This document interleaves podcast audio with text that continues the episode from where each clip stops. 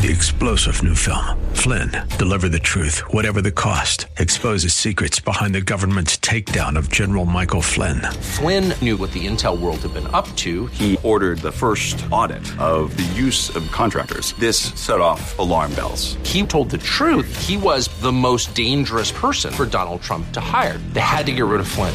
Flynn, deliver the truth, whatever the cost. Available now. Watch it today. Go to salemnow.com. Salemnow.com. Last number 3030 additional. The following program is sponsored with Incorporated. Today on Know the Truth with Philip DeCourcy. God told Israel to establish a testimony in Jacob, and He commanded our fathers, one generation, to teach their children, the second generation, and that third generation will rise up and tell them to their children listen, Paul desires that the torch of the heavenly light be transmitted unquenched from one generation to the next.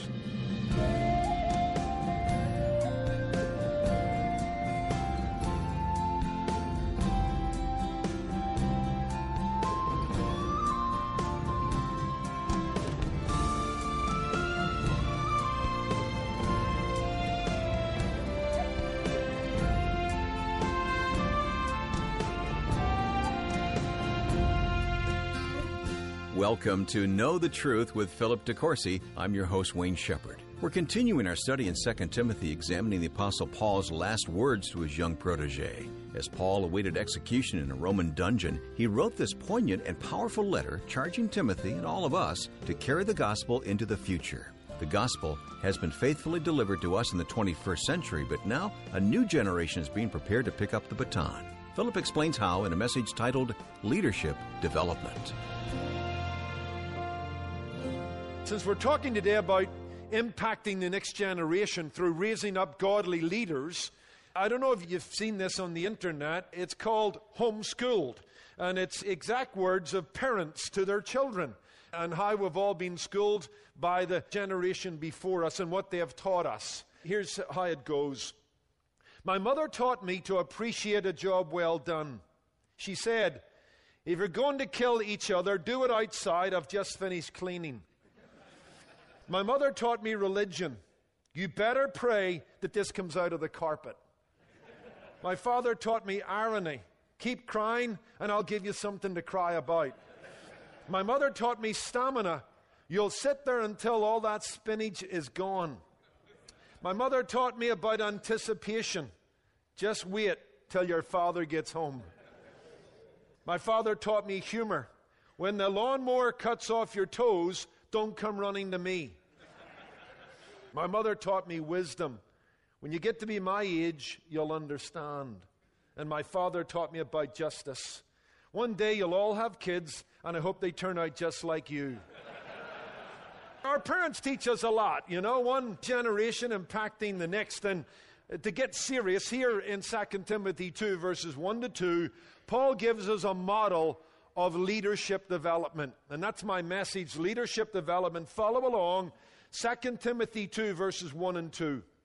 You, therefore, my son, be strong in the grace that is in Christ Jesus. And the things that you have heard from me among many witnesses, commit these to faithful men who will be able to teach others also. In his 27 years as the manager of Manchester United, Sir Alex Ferguson accumulated 38 trophies. That's quite a stash. Five FA Cups, 13 Premier League titles, and three of them consecutively in a row, two European Championship League trophies. Ferguson turned Manchester United into one of the biggest commercial soccer brands in the world, and he established himself as one of the most successful British managers of all time.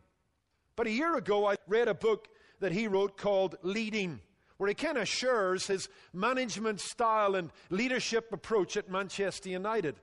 And in it, I was interested to read a chapter entitled Assembling the Pieces. And it, he talks about the pipeline. When he talks about the pipeline, he's talking about the fact that Manchester United had a web of scouts who were out among the schools of Scotland and Ireland and England looking for the next great player. They had clinics all across the country. They had a school of soccer in Manchester where they were indeed established. Because Ferguson understood that he needed to find the next new player. In fact, if you read something of his history at Manchester United, he had his eye on David Beckham from David Beckham was a boy aged 12. Some of his greatest players ran out for the first team at age 17 and 18. Nicky Butt, Paul Scholes, Ryan Giggs. And in this chapter on the pipeline, he says this Every game requires 11 starting players and even seven substitutes. And our whole organization was designed to produce them. I always wanted to know about what the pipeline of players looked like for the team that we would select three years into the future. It is so much easier to produce a consistent level of high performance when you're nourished by young players who we help to develop along the path to success.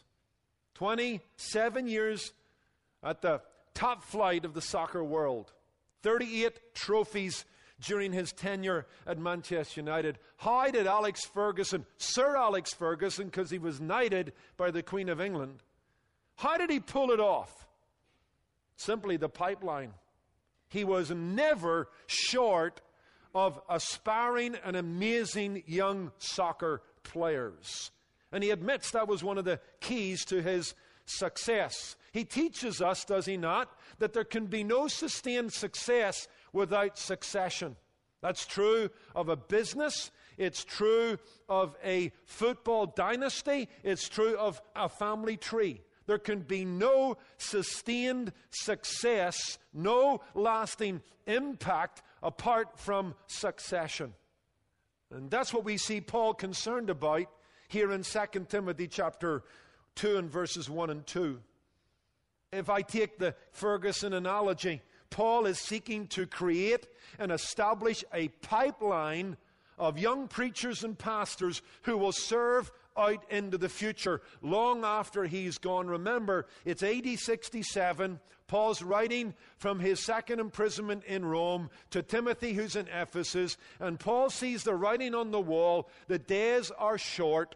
His ministry will soon be over. He has kept the faith. He has stayed the course. He has fought the fight. And so he needs to know that there's a pipeline of young preachers and pastors, just like Timothy, his son in the faith, who will carry on this ministry long after he's gone. Listen to me. In his praying and in his planning, Paul wanted to make a 4G impact. And that ought to be the prayer of every father here, every elder here, every man of God here, every aspiring young preacher here. You want to make a 4G impact. Paul wanted to see the gospel impact the fourth generation. Did you notice the language? As he talks about his son in the faith, and the things that he heard from Paul among many witnesses, and he wants Timothy to commit them to faithful men who will be able to teach others. Generation one, Paul. Generation two, Timothy. Generation three, faithful men taught by Timothy. Generation four, the faithful men teaching other men to be faithful. Paul wanted to make a 4G impact. And that's what you and I should aspire to. In fact, you see this, interestingly, if you go back to Psalm 78, you'll see that God told Israel to establish a testimony in Jacob and appointed a law in Israel, and He commanded our fathers, one generation, to teach their children, the second generation, that the next generation might know them, the children yet unborn. That's the third generation, and that third generation will rise up and tell them to their children, the fourth generation. So here in Psalm 78, you have a parent desiring to have a 4G impact. And in 2 Timothy 2, verses 1 to 2, you have a pastor desiring to have a 4G impact. You and I need to be concerned about the development and the discipling of the next generation. Paul desires that the torch of the heavenly light be transmitted unquenched from one generation to the next. Listen, to whatever degree you exercise leadership, either as a father in your home, as an executive in business, as a board member in the community, as a leader in the local church, you and I need to understand there is no sustained success without succession. Leaders must not only produce followers, they must produce leaders. There's a lot of leaders who are producing followers, but they're not producing leaders who will produce followers and leaders so that their influence is not limited to the day in which they live. If you and I will produce leaders, we exponentially expand the kind of impact we're going to have either in the home, in the community, and in the church. Be a 4G impact leader. That's Paul's heart here. Let's give you a synopsis of where we're at and then jump into the text. Paul has charged his son in the faith to keep the faith. Go back to chapter 1, verse 13. Hold fast the pattern of sound words which you have heard from me in faith and love which are in Christ Jesus. That good thing, that's the gospel, or the treasure of truth concerning the Lord Jesus Christ. That good thing which was committed to you, keep by the Holy Spirit who dwells in you. Now, when we get to chapter 2 and verse 1, Paul is picking up where he left off in verse 14. Because in verses 15 through 18, he kind of gets into a little bit of a digression. Having talked about faithfulness to the gospel and Timothy's need to stay committed to the treasure of the gospel, he kind of digresses into this thought now there are some who are disloyal. I'm calling you to loyalty, but there are many in Asia who are disloyal. Look at verse 15. This you know that all those in Asia have turned away from me. But in chapter 2, verses 1 and 2, he's back on his game. He's told Timothy to commit himself to the gospel, to keep the gospel, to preserve the gospel, to protect the gospel. And in chapter 2, verses 1 and 2, he tells him how to do it. How do you preserve the gospel? How do we maintain the transmission of the treasure? By raising up a generation of faithful men. That's what Kindred Community Church exists to do. That's why we established a leadership track in our church just a couple of years ago, where we handpicked 30 men who will go through three years of intensive theological study and apprenticeship somewhere in the church. Because you can only preserve the gospel and ensure its impact into the next generation if you do the hard work and the important work of raising up leaders. So let's look at this text. Now, the primary focus is the church. Make no mistake about it. I think this passage is really about raising up elders and pastors to offer leadership within the church. But it has an impact and an implication for fathers and men in general it has principles that apply to seminary and the home and the business world. So, three things if you're taking notes. Number one, I want you to see what I call the distinction Paul emphasizes. The distinction that Paul emphasizes. We're going to begin with the first word, you. I want you to circle that because it's justified to circle that because this word kind of draws a circle around Timothy and singles him out. It's an emphatic. This sentence begins with this emphatic you. It arrests the attention and it captures the affection of Timothy. Hey, Timothy, you, my son, be strong in the grace that comes through our Lord Jesus Christ and raise up the next generation after you, as I have indeed raised you up. Paul is singling out Timothy, exhorting him, and emphasizing certain obligations. He's establishing a contrast because in verse 15 of chapter 1, this you know that all those in Asia have turned from me, among whom are Phygellus and Hermogenes. But you, in contrast to them, in contrast to the general drift going on in Asia, You stay the course. You stand your ground. You remain committed to the gospel as the treasure. You do the hard work of raising up young men that are cut off the same cloth as yourself so that they may be faithful to the gospel.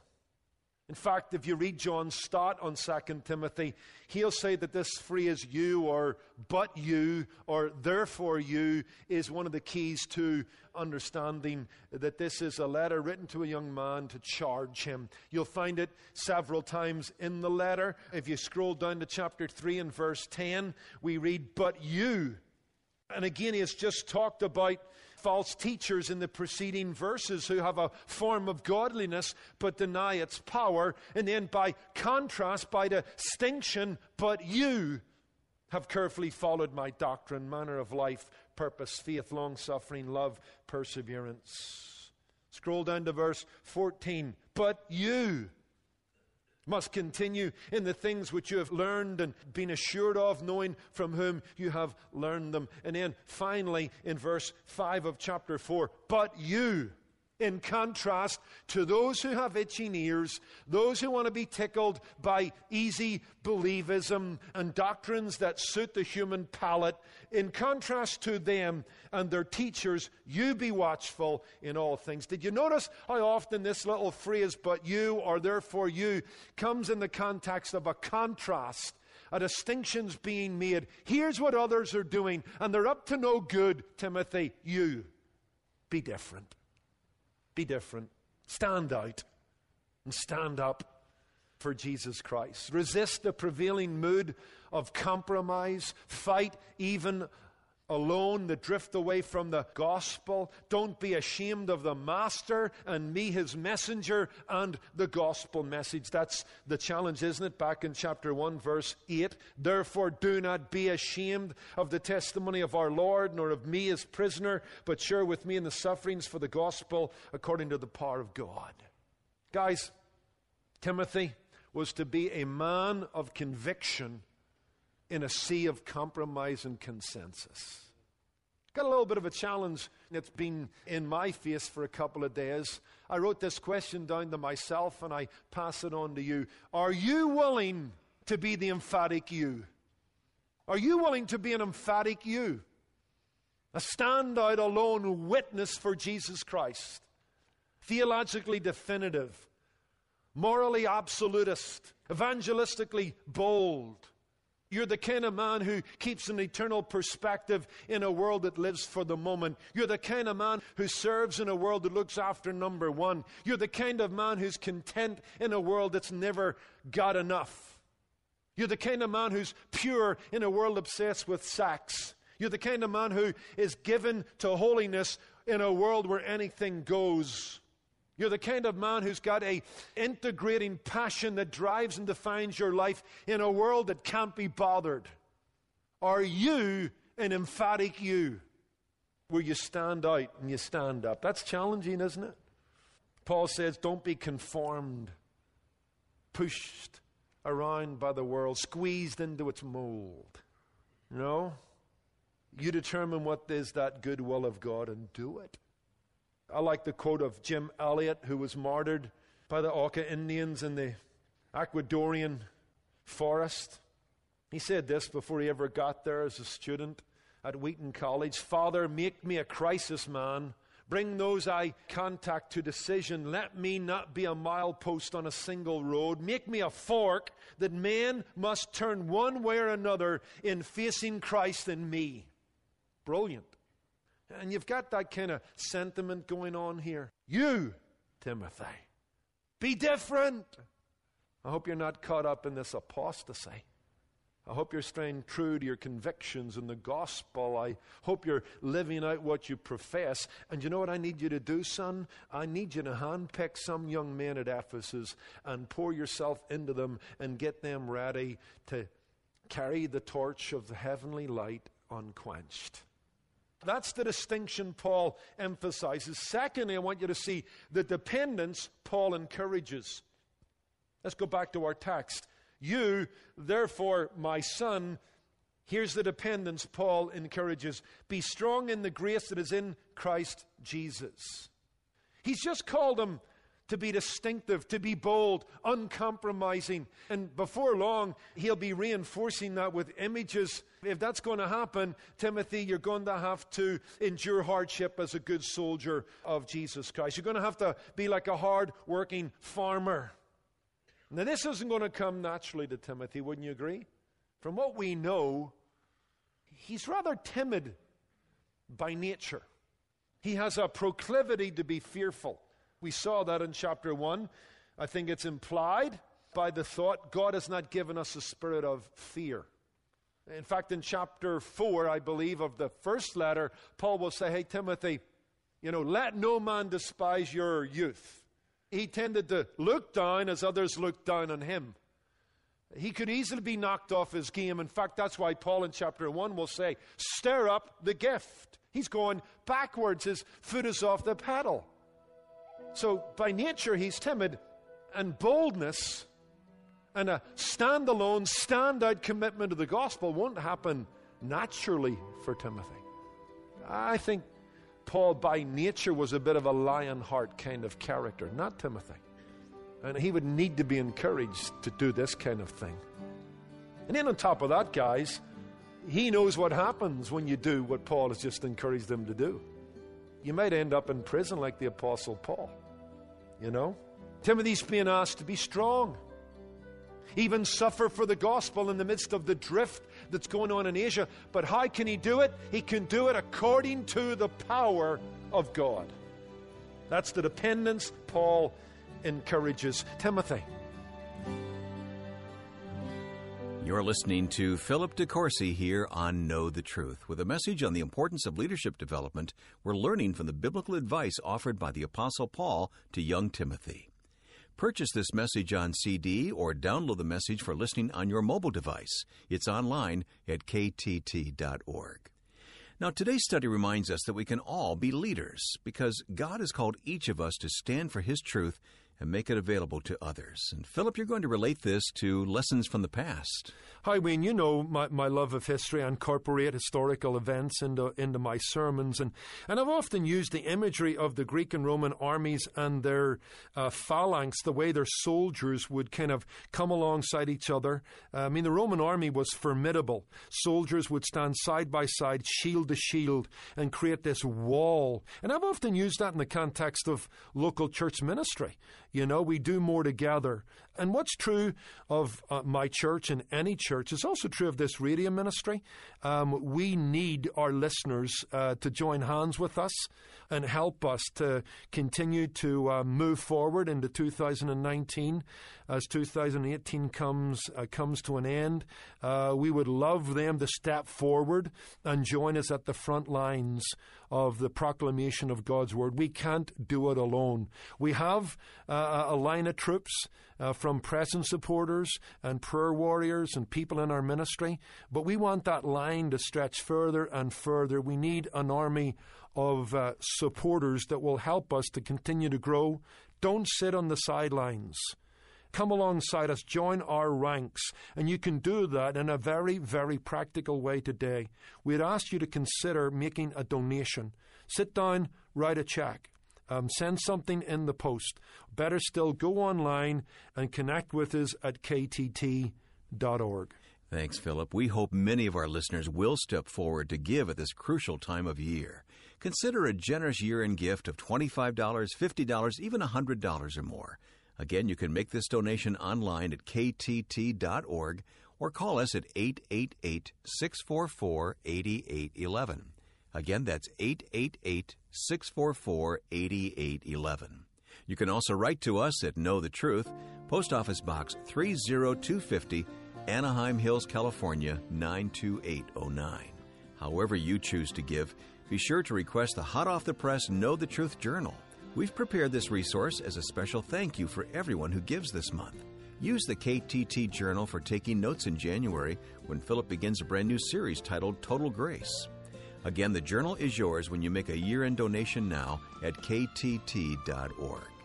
I'm Wayne Shepherd signing off for today, but come back tomorrow when Philip continues to share the biblical principles for leadership development. That's Tuesday on Know the Truth. Today's program was produced and sponsored by Know the Truth Incorporated. Jesus said, You shall know the truth, and the truth shall make you free.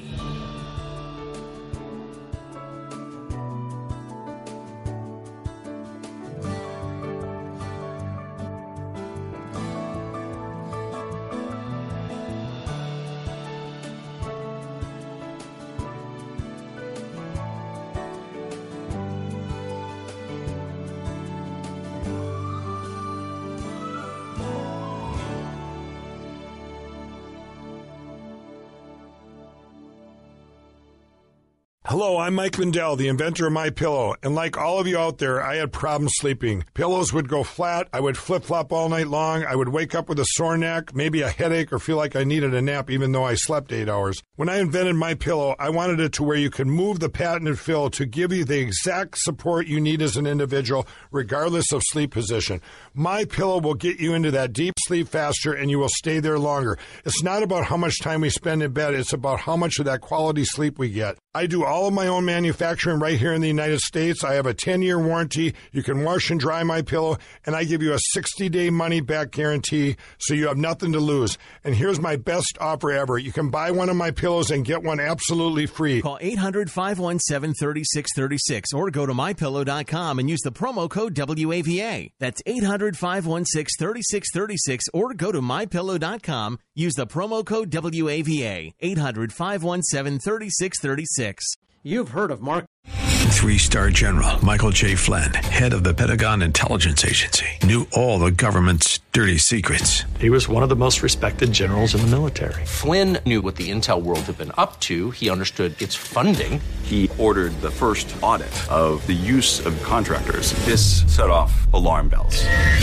The explosive new documentary, Flynn, Deliver the Truth, Whatever the Cost, and covers the facts behind this scandal. Flynn told the truth. He was the most dangerous person for Donald Trump to hire. I find out the worst enemy that I'm going to face in my life is right here in America. They took my assessment and they wanted me to change it. And I was like, I'm not changing it. They had to get rid of Flynn.